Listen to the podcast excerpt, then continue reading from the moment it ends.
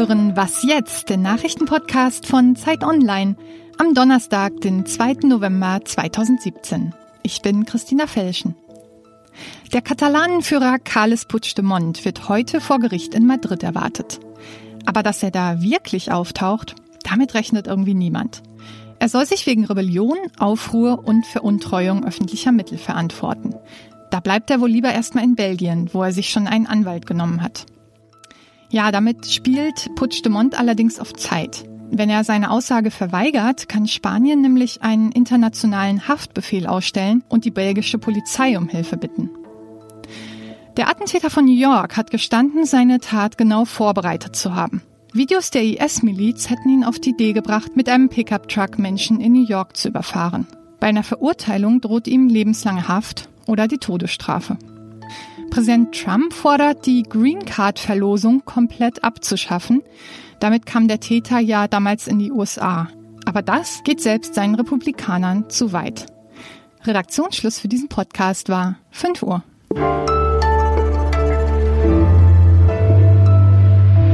Mein Name ist Wiebke Nauhauser. Die deutsche Politik liegt ziemlich brach, das kann man wohl so sagen. Aber es wird fleißig sondiert, wenn auch meistens leise. Die ganz großen Eklats sind bei den Vorverhandlungen für eine Jamaika-Koalition bisher ausgeblieben. Wir wollen trotzdem zwischendurch mal genauer hinhören, denn schließlich geht's ja um einiges. Lisa Kaspari, Politikredakteurin bei Zeit Online, ist immer sehr nah dran. Hallo. Hallo. Über Klimaschutz und äh, Flüchtlingspolitik sollte eigentlich heute gesprochen werden, aber das ist verschoben worden. Hat es ja letzte Woche so ein bisschen gekracht, dass man ein bisschen aneinander geraten. Jetzt hat man das erstmal verschoben.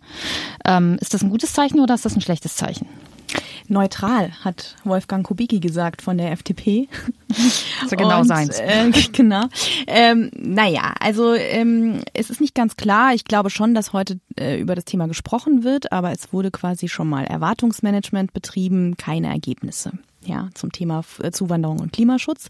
Und das sind ja tatsächlich auch die schwierigsten Themen äh, momentan in der Sondierung. Warum? Weil das für die, für die Grünen äh, ist natürlich der Klimaschutz äh, ein Thema der eigenen DNA und die Zuwanderung für die Union. Ähm, von daher glaube ich, je weniger man hört, desto besser ist es vielleicht. Ja, äh, dann wird in, äh, in, in kleineren Runden austariert, was geht, was geht nicht. Interessant ist ja auch, dass die Parteivorsitzenden sich regelmäßig in ganz kleiner Runde treffen, also nur unter sich. Und für mich wirkt es so ein bisschen so, als sei man auf Kompromisssuche und äh, wolle das ganz oben, den Kompromiss finden und eben nicht auf der großen Arbeitsgruppenebene. Jetzt hat man gestern über das Thema Landwirtschaft gesprochen. Das ist ja eigentlich immer sowas, was ganz hinten äh, kommt. Aber in dieser Koalition hat es ja tatsächlich auch ein gewisses Gewicht. Was ist, spielt da eine Rolle? Ja, also ich würde es jetzt nicht überschätzen. Es ist eben auch ein Identifikationsthema für die Grünen. Und es zeigt wieder, dass es sehr unterschiedliche Parteien aufeinandertreffen. Für die Grünen ist es wichtig, eine ökologische Landwirtschaft zu fördern. Eine Landwirtschaft, die eben dem Tier möglichst wenig abverlangt. Sie haben sich gegen Massentierhaltung ausgesprochen. Die CSU vertritt äh, auch ba äh, ba Bauern in Bayern und äh, sieht das ein bisschen anders. Und da reiben sich alle, äh, alle Seiten. Ähm, ich glaube, dass jetzt nicht die Agrarwirtschaft das Thema sein wird, was nachher Jamaika zum Scheitern bringt. Aber jetzt werden auch langsam die, die ungeduldigen Stimmen lauter, die sagen, so jetzt kommt mal zur Potte. Jetzt hat zum Beispiel der grünen Unterhändler Oliver Krischer gesagt, diese Woche müssen wir jetzt wirklich mal was auf den Zettel bringen. Wir müssen uns entscheiden. Ähm, warum eigentlich? Ist das jetzt medial bedingt oder warum so aufs Gas? Naja, ähm, es müssen ja alle Parteien noch Parteitreffen oder auch äh, Parteitage abhalten. Wir, wir befinden uns ja immer noch in der Vorphase. Ja, Sondierungsgespräche sind ja eigentlich ein Vorfühlen, ob man miteinander in offizielle Koalitionsgespräche äh, treten will. Jetzt sind schon die Sondierungsgespräche so kompliziert und Merkel hatte ja mal vorgegeben oder sich gewünscht, dass man bis Weihnachten äh, einen Koalitionsvertrag stehen hat. Und jetzt können wir mal die Wochen zählen. Das ist nicht mehr so lange hin. Auf dem Weg dahin müssen zum Beispiel Beispiel muss noch ein Grünparteitag die Sondierungsgespräche abnicken und Koalitionsverhandlungen beschließen.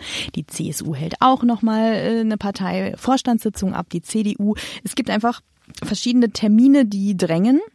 Und wenn man, äh, wenn Deutschland nicht lange ohne Regierung sein soll, dann muss es jetzt mal langsam vorangehen. Dankeschön. Gerne.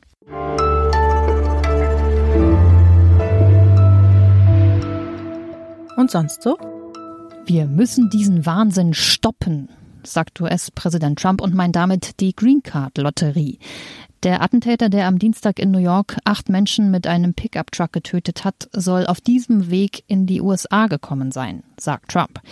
Diesen Wahnsinn ausgedacht hat sich übrigens in den 80ern der ehemalige US-Präsident Ronald Reagan, um eine möglichst große Einwanderervielfalt sicherzustellen.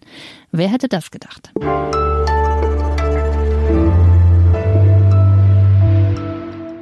Lars Eidinger spielt in seinem neuen Film einen Heiligen. Das ist die eigentliche Nachricht. Und worum geht's weiter? Um den letzten Zaren Nikolaus II., eben einen Heiligen.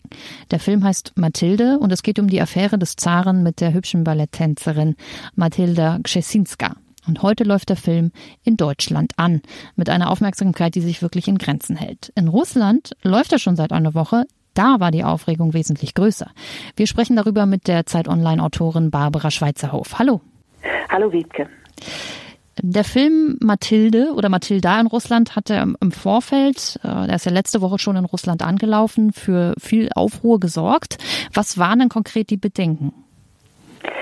Die Bedenken waren, also man muss vielleicht als erstes sagen, dass es natürlich aufgebauscht wurde. Schon seit Anfang des Jahres hatte sich eine Duma-Abgeordnete gemeldet, als sie von der Produktion des Films erfahren hat und ihre Bedenken angemeldet, ähm, dass darin Zar Nikolaus, also der letzte russische Zar, beleidigt werden könnte, weil er in, ähm, weil ihm eine Affäre, weil er dargestellt wird in einer Liebesaffäre und sie das für unziemlich hielt, muss man einfach sagen. Und sie hat sozusagen, bevor sie den Film gesehen hat, ähm, dessen Verbot gefordert. Und ist denn das Publikum da, Entschuldigung, Verbot, würde man sagen. Ja, ist das Publikum darauf angesprungen? Oder war das einseitig? Das Publikum ist zum Teil darauf angesprungen, auch weil diese Duma-Abgeordnete also selbst ein Medien, Medienphänomen ist, nämlich eine junge Frau, die sehr, sehr gut aussieht, die irgendwie auf YouTube mit ihren Pressekonferenzen Furore macht weil sie einfach ähm, auch ein bisschen bizarr wirkt, muss man sagen. Eben so eine, eine junge Person, aber in Uniform und eine glühende Nationalistin. Also es hat auch schon ähm, fast kuriose Formen angenommen. Und es gab eben, wenn man ähm, damit, wenn man Gefühle aufbauscht ja, und ähm, sagt, ankündigt, da würde was ähm, religiöse Be Gefühle beleidigen und da der letzte Zar ja von der orthodoxen Kirche kanonisiert wurde, spielt also die Religion damit rein. Und ähm, damit kann man natürlich immer irgendwelche Proteste erzeugen, wo Leute dann aufstehen und ähm, gegen Blasphemie ähm, vorgehen wollen. Und nun äh, ist der Film gestartet und äh, hat in Russland irgendwie den Ballon nicht platzen lassen, leider. Oder beziehungsweise die Luft ist einfach so entwichen. Das war dann doch viel Lärm um nichts, ja? Gott sei Dank, muss man ja sagen. Eben, es wurden, äh, alle haben darauf gewartet. Teilweise dem Film hat es unheimlich an Propaganda verschafft natürlich auch und ähm, ähm dafür gesorgt, dass der Vorverkauf wahnsinnig gut lief und ähm, dass die Pressevorführungen in Russland, die liefen unter erhöhten Sicherheitsmaßnahmen. Es wurde ein riesiger Bohai gemacht, aber dann ähm, gab es doch nur vereinzelt Proteste. Und ähm, es ist Gott sei Dank nichts passiert weiter. Und ähm, aber die, äh, es gab auch nicht den erwarteten Publikumszusturm, beziehungsweise er konnte sich nicht halten über das ganze Wochenende, sondern ziemlich schnell war eben, wie du es auch sagst, die Luft raus. Na, das wollen wir jetzt noch mal ein bisschen deutlicher hören. Das ist ja auch eine Gelegenheit, Lars Eidinger in äh, einer besonderen Rolle zu sehen. Also großer, pompöser, relativ vorhersehbarer äh, Kostümfilm. Ähm, wie hat er sich dann geschlagen? Lars Eidinger hat sich gut geschlagen. Also er wird auch, er kommt auch in der russischen Presse sehr, sehr gut weg. Ähm, zum einen oder vor allem, weil er ähm, Zar Nikolai auch tatsächlich ähnlich sieht und ähm, äh, das deshalb alle überzeugend finden. Es mögen alle daran ernehmen, dass er aus ihm so einen, also dass er diesen Zaren so vermenschlicht, ja, dass er ihn so ähm, als einen zurückhaltenden, ähm, unsicheren, ähm, melancholischen Menschen spielt. Ja, der das hat großen Charme und so kommt es auch rüber. Dankeschön, Barbara. Lars Eidinger, Schnieke in Uniform ab heute im Kino. Das war was jetzt, der Zeit Online Nachrichten Podcast.